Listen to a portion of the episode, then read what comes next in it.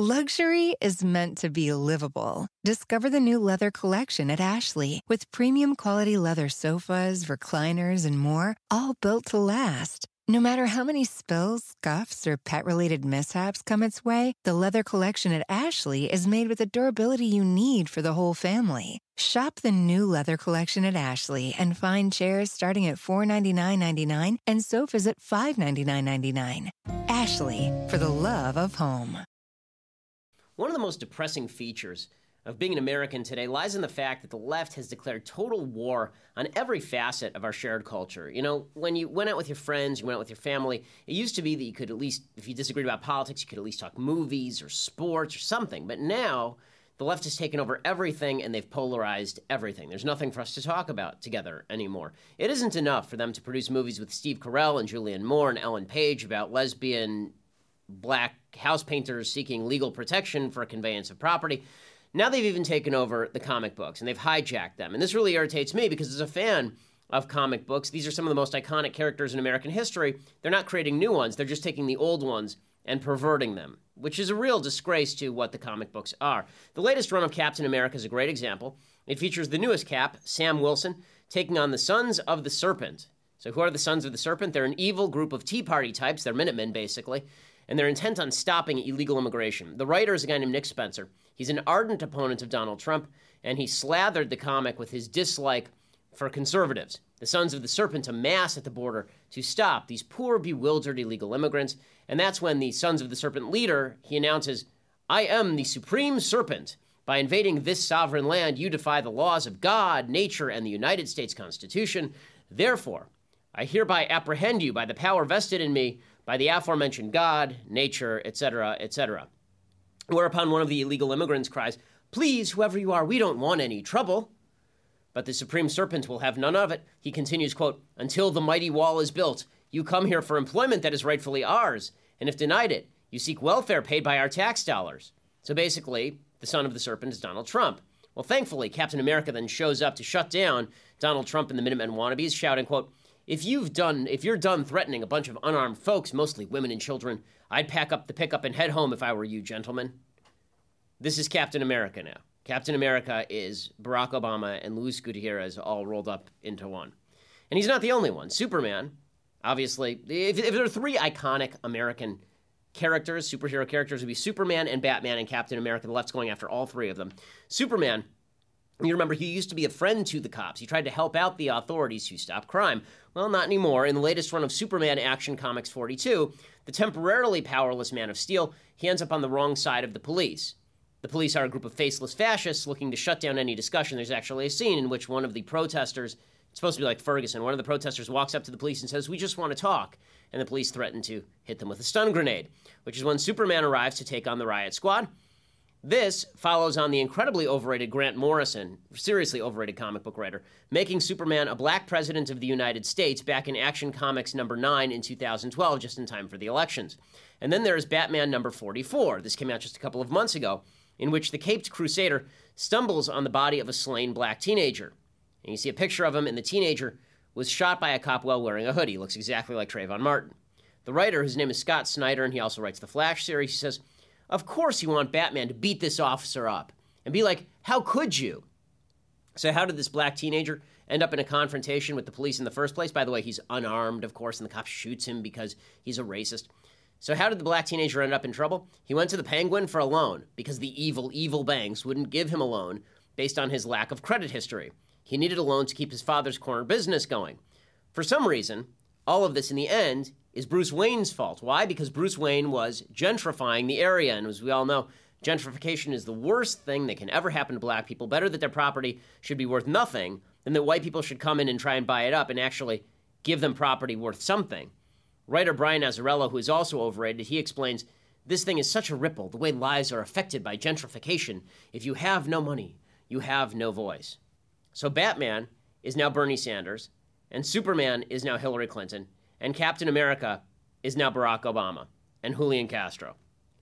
Culture is one of the few areas of American life where we actually can speak with each other still. We don't have a lot in common, the left and the right, but we like our movies and our TV shows and our comic books. Entertainment's entertainment, but not for the left. The left will never leave a stone unturned when it comes to politicization, when it comes to polarization. When they finally figure out that they can break all the cultural ties, when we have nothing left to tie us together, that's when they call for growth of government. That's when they want more and more government. And in the process, going after comic books, they're indoctrinating yet another generation into leftist nonsense. I'm Ben Shapiro. This is The Ben Shapiro Show. No Isn't insanity racism beyond political stuff? Tend to demonize people who don't care about your feelings. So, folks, Joe Biden is supposed to make his big decision today and maybe tomorrow as to whether he's going to run for president of the United States. Should he run, it's not really going to affect the race that much as it would have maybe a week ago. Biden takes votes away from Hillary Clinton. He takes no votes away from Bernie Sanders. Sanders has been gaining in the polls in New Hampshire and Iowa ever since the debate because Democrats, particularly young Democrats, are deeply in need of a wacko socialist loon bag who's 97 years old. They, they, they love him, they want him, and, and so if Joe Biden jumps in, he'll, he'll actually help Bernie Sanders by taking votes away from Hillary Clinton. Biden has really taken his time. I mean, he's Biden his time. He's taking a long time to figure out whether he wants to run for president or not. I think I, I understand why, and it's not just for political reasons. I think I, I'm pretty sure what happened is that Hillary Clinton at one point actually just put him in the Oval Office and told him to pee in the corner. So he's been doing that for the last three years, and and eventually he might figure out it's a prank and, and then run for president. But uh, all the, the media want the horse race. At the same time, Hillary Clinton really doesn't want him in the race. It'll be interesting to see if he jumps in. I think he will. I think he'll jump in. I think it'll be a fake horse race. Hillary will end up winning the nomination. I don't see Biden as a major threat to Hillary Clinton, especially given the media's complete faux interest in this email story. You know, when you're seeing all of these these questions being asked to Hillary Clinton about her emails and the corruption attendant to her emails, don't believe a word of it, folks. This is what the media do. What the media do, they know their timing. It's a year and a half before the election. So what the media do is they do all this stuff now and they get it out of the way. And then in six months, when these questions are asked again, when people are actually paying attention as opposed to right now, then they say, oh, well, we asked and answered. We're already past that. We, we've settled that months ago. And then they move on with their lives. So as Joe Biden jumps in the race, we'll talk about how that shapes development. But I want to start today by talking about the, the media's coverage and, and the Obama administration's response to what's happening in Israel, where Jews are being stabbed on a daily basis. There was an attack on a bus stop in Israel over the weekend, a gun attack on a bus stop in Israel, a Palestinian holding a gun attack, I should say, uh, on a bus stop in Israel. One person killed, nine other people wounded. And the, the media headlines were exactly what you would think they were. We talked about this a little bit last week. The, the headlines uh, coming from CNN were, were things like violence escalates in Middle East, as though there's just some guy named Violence and he's running around killing people as opposed to there are Palestinians burning crap and stabbing people and shooting people and trying to kill babies, which would make probably for a better headline, but but wouldn't jibe with what the media are trying to say about this particular conflict. All you have to know about what the media are trying to say about this p- particular conflict, look at MSNBC, which is a great example of, of a leftist news network. I was actually adv- invited on uh, Al Jazeera last week via Twitter, and I and I tweeted back that I, am not interested in appearing on, on a propaganda outlet. And then I really should have tweeted back, I've restricted myself to only two propaganda outlets for Hamas, MSNBC and CNN. Um, but in any case, MSNBC is really a terrible news outlet. They have a reporter whose name is Ayman Mohyeldin, and he's gotten himself in trouble before because he's so pro Palestinian terrorist. Well, on MSNBC the other day, you're about to see a segment where Ayman Mohyeldin got himself in serious trouble because, well, maybe we should just watch it. It looked from where I was standing, at least, to be uh, a young man. Did not look to be, um, you know, particularly armed. And again, that was confirmed by the fact that the police ultimately removed his clothes.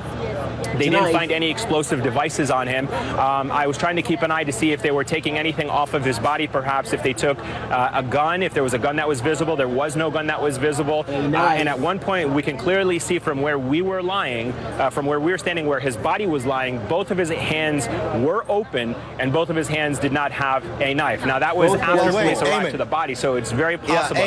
Yeah. As a matter of fact, you know, and this is important because, you know, you're covering this story live and you're seeing it once and you're actually witnessing it, not knowing what you're seeing until you actually process it. But in the video that we have, that you have, that is, uh, as you say, I mean, I don't think anybody else has this video, we can clearly see the man in camouflage t shirt and pants with what appears to be, at least in his right hand, a knife. And take awkward awkward, right? I mean, he's standing, it's a split screen. You can see the picture right there. There's a knife, and here is an unarmed, uh, you don't know what's in his other hand. It could be a trigger, he could have something on his chest, you don't know. But the, the MSNBC reporter, who has come out in favor of Hamas before in multiple reports, at least given them extremely favorable coverage, he's standing there with the split screen. And this really is a case of who are you going to believe, this guy or your own eyes? Because r- look at the picture. The guy has a knife in his hand. He's saying, no, no, no, he was unarmed. No, no, no knife. No, it's just like with George Zimmerman, right? Trayvon Martin was completely unarmed. It wasn't that he was beating George Zimmerman's head against the ground. Michael Brown, he never went for the gun right? It's all it's always the same story. The facts don't matter. In this particular case, it's particularly egregious because here you actually have a picture of the guy with the knife. But that wasn't the worst thing that happened on MSNBC the other day in their crusade against Israel. The worst thing that happened on MSNBC the other day was this graphic that MSNBC put up. So let's explain what this graphic is. So this graphic right here, it says Palestinian loss of land 1946 to present. And folks, if you don't have the video, this is why you should purchase the podcast video. But I'll describe it for you. On the left hand side, you have what appears to be the entire land of Israel, all of it, Jerusalem, Tel Aviv, all of it is green. It's all owned by the Arabs in 1946, right? And then it goes to UN Plan 1947, and suddenly half the land is carved away and it's made yellow because it's been given to Israel, but Jerusalem is still solidly in green territory. And then you have 1949 to 1967, right, which is after the Israeli War of Independence, after it was attacked by all of its neighbors. And now it looks like the land is shrinking. And presumably, if you would carry this graphic forward, you get to 67, all of this would turn yellow, the Sinai would turn yellow. Right? Okay, so there's a couple of problems with this particular map. First of all, this right here on the left hand side, right, this map of Palestine in 1946 is completely inaccurate. Why is it completely inaccurate? It says Palestinian land. First of all, there were no Palestinians. Zero. None. Zero zip zilch. If you look at every media account from 1946, the only people described as Palestinian are Jews. Seriously. The Jerusalem Post used to be called the Palestine Post because it was called Palestine when it was under Ottoman and British mandate rule ever since 70 CE when the Romans decided that to shame the Jews, they would they would name the land after the Philistines, who were the Jews' historic enemies from Tanakh, which is from from the Bible, from the Old Testament. You remember this, right? And if you read the prophets, you read Samuel, you remember that the Jews are constantly fighting with the Philistines. So the Romans, as a way to slap at the Jews, said, We're going to take away the name of the land. We'll call it Palestine after the Philistines, your historic enemies. Well, at this point in time, in 1946, there is no independent Palestine. Okay? Palestine is a mandate territory, it's owned by the British. It was not Arab land, and there were no Palestinians. Palestinians as a nation do not exist. Okay? Every Palestinian is an Egyptian or Jordanian, or a Syrian, or Lebanese, Okay, the idea of an independent Palestinian nation is a total creation of the last 70 years or so. But they're saying it's Palestinian land. Again, even if you believe that the Palestinian nation somehow exists, even though they have no independent language, no independent culture, and no shared history beyond the last 50 years, even if you believe all that, this was not Palestinian land, this was British mandate land. Right? Then right here it says UN Plan 1947. Israel accepted the UN plan. Okay, before this, before this, the British mandate in 19 eh, when they decided in 1921 that they were going to move ahead with the creation of a Jewish state in so-called Palestine, Palestine, people should understand, was not just Israel, it was also Jordan. Okay? In 1921, they were going to give both Jordan and Israel to the Jews. Then they sliced off Jordan, they called it Transjordan, and they handed that to the Arabs. And then they said, okay, we'll hand what's left of Israel, we'll hand that to the Jews. And then they decided, okay, well, we're not even going to do that. We're going to carve off half of Israel, in fact, most historic portions of Israel, right? Everything that you read in the Bible about Israel basically happens in this area, right? The green area here. It happens in Judea and Samaria. When people say the West Bank, understand the West Bank is the heart of historic Israel, right? That's where Jerusalem is. It's where Shechem, Shechem is. It's where it's where Bethlehem is, right? All, all of the historic incidents in the Bible take place inside this green area, and the British carved that off with the help of the UN handed it over to the Arabs. The Arabs refused to even take that. Israel took it. What's amazing about this is that they even ran this in the first place because it's obviously a Palestinian propaganda tool. Right? This this map never existed. This map is fake. It doesn't exist. It's not real. And, and eventually, MSNBC had to apologize for it. And in the process of apologizing, they said, we will make sure to be on, on the lookout for, for propaganda from both sides. From both sides. Because if you're watching MSNBC, are you noticing propaganda from both sides, or are you noticing that there's a reporter on national television saying that a guy with a knife doesn't have a knife and is unarmed, and that there's a map that doesn't exist, but magically takes place in unicorn land of history. It is incredible. But they, they take their cues how they take their cues, and they're taking their cues at this point. I mean, I've, I've seriously been thinking about this a lot lately, folks. And that is okay, last year there was the Gaza war, and it was the media coverage was truly awful. I mean, truly awful. Every time Israel would strike a terrorist center, it was it was Israel bombed civilian center. Every time a rocket flies into the center of civilian Israel, it was resistance by Hamas. Cycle of violence continues. And I was on CNN and I said on CNN that if Hamas could have created a news network, it would look exactly like CNN. It's even worse now. It's actually worse now because what you're watching in Israel is Palestinians stabbing civilian Jews, running cars into crowds of civilian Jews, shooting civilian Jews for no reason at all. And the Jews, not I mean, there, there hasn't even been a military response. Israel has has upped military presence in some Palestinian areas, and they're building a fence in East Jerusalem now to stop Arabs from crossing over from East Jerusalem to West Jerusalem in the Old City to kill Jews. And the media is still covering this as though it's a cycle of violence. And, and, the reason is because President Obama is now out of the closet. And the, the Obama administration, they're out of the closet. Last year on Fox News, I said that this was a borderline anti Semitic administration, a borderline Jew hating administration. I think the borderline is pretty much gone at this point. When you're telling the Iranians they can have a nuclear weapon, and when you are trying to incentivize with $400 million Palestinian terrorism, I think that we can, we can safely say this is no longer borderline. Here's a perfect example of this President Obama speaking about what should happen in Israel. By the way, worth noting. What set a lot of this off? The Palestinian president, who is a dictator, Mahmoud Abbas, now in the 11th year of a four year term. Mahmoud Abbas, he came out several weeks ago and, and he said that the Israeli, the, the, the Jews were going up on the Temple Mount, which, by the way, is the holiest site in Judaism. Yes, Jews are allowed to go on the Temple Mount. And he said they're, they're, they're making it filthy with their filthy feet. That was his quote, their filthy feet. And then he suggested that the Jews were going up there to destroy the Al Aqsa Mosque, even though the only people on the Temple Mount destroying historic antiquities are the Palestinians, which they've been doing for literally decades, digging up areas of the Temple Mount and destroying the antiquities that are there in the first place to try and remove any trace of Jewish history from the area. Well, they, so, so Mahmoud Abbas and Hamas, they've been incentivizing this in East Jerusalem after a, a knife attack the other day. They, the East Jerusalem Arabs were handing out candies to their kids when, when a Jew was, was stabbed nearly to death in, in Jerusalem. Well, President Obama was asked about all of this, and here was President Obama's response. We also believe that it's important for both Prime Minister Netanyahu and Israeli elected officials and President Abbas and other uh, people in positions of power to try to tamp down rhetoric that may feed violence or anger or misunderstanding and try to uh, you know, get all people uh, in Israel and in the West Bank uh, to, to, recognize that uh, this kind of random violence isn't going to result in anything other than more hardship.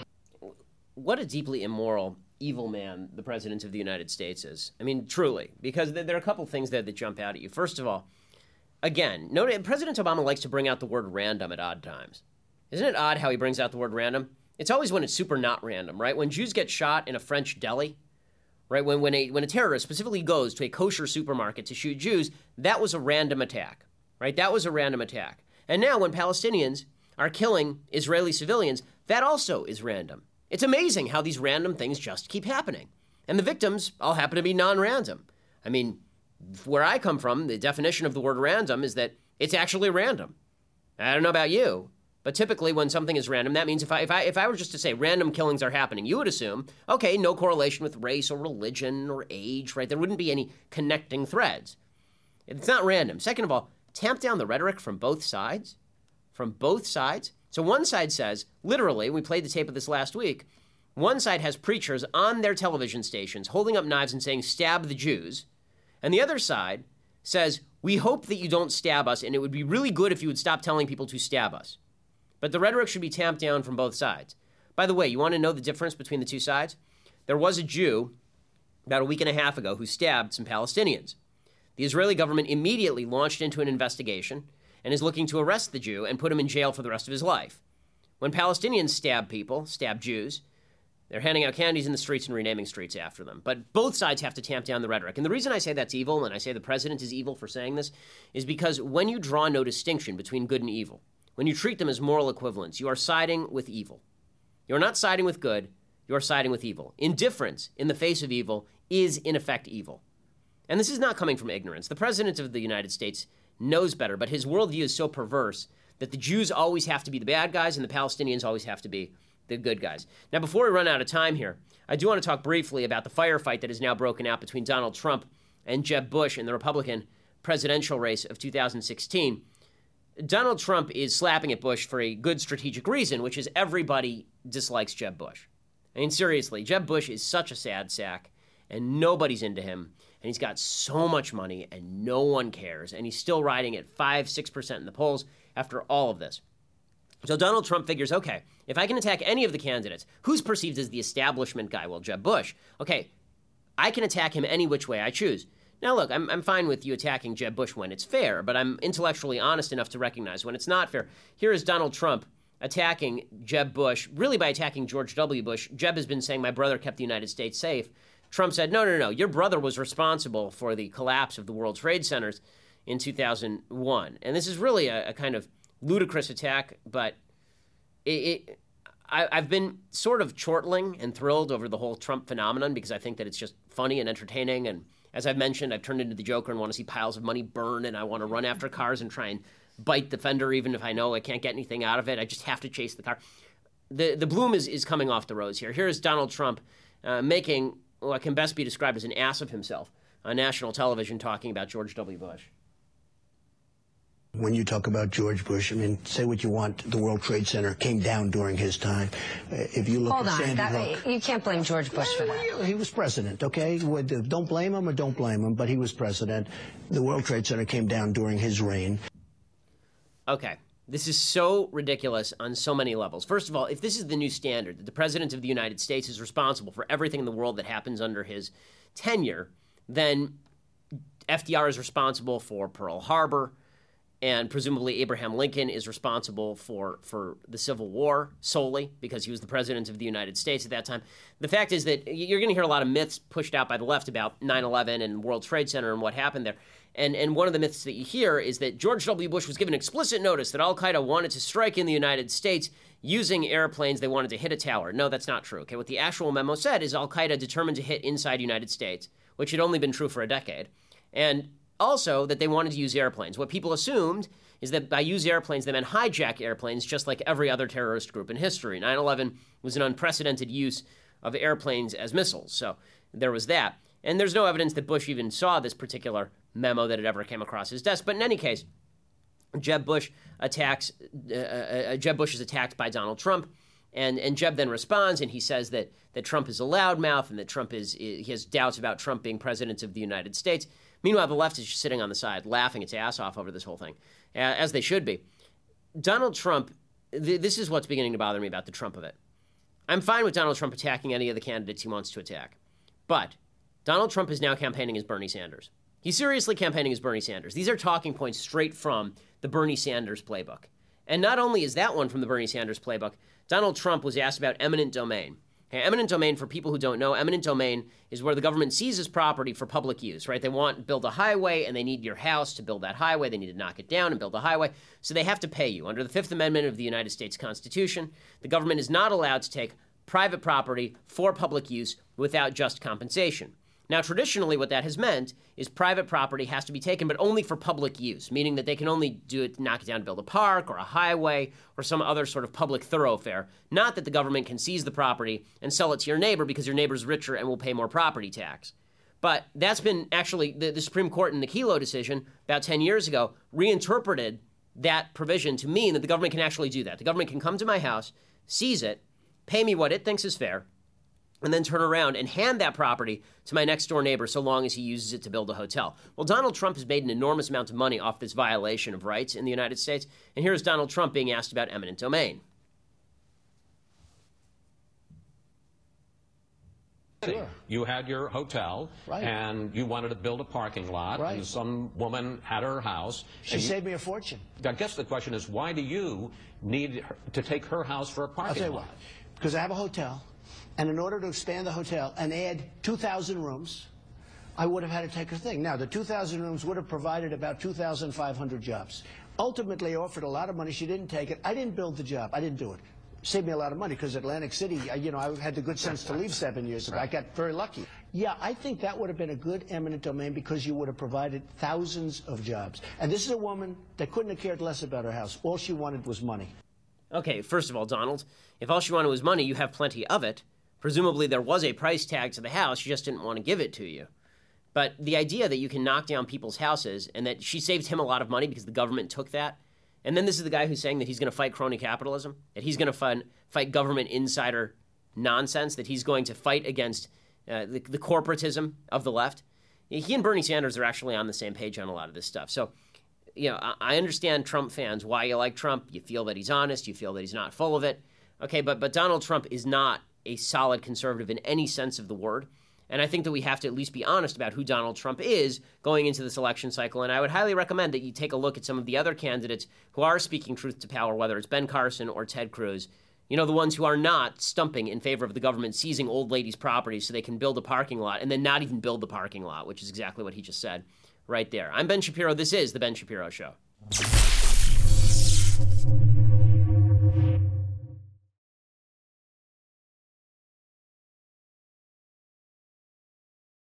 We'll get to more on this in just one second. First, Pure Talk believes in American values, and that free should mean, you know, like free. So when you switch to Pure Talk today, you'll get a free Samsung 5G smartphone. There's no four line requirement, no activation fee, just a free Samsung that's built to last with a rugged screen, quick charging battery, and top tier data security. Qualifying plans start at just 35 bucks a month for unlimited talk, text, 15 gigs of data, and a mobile hotspot.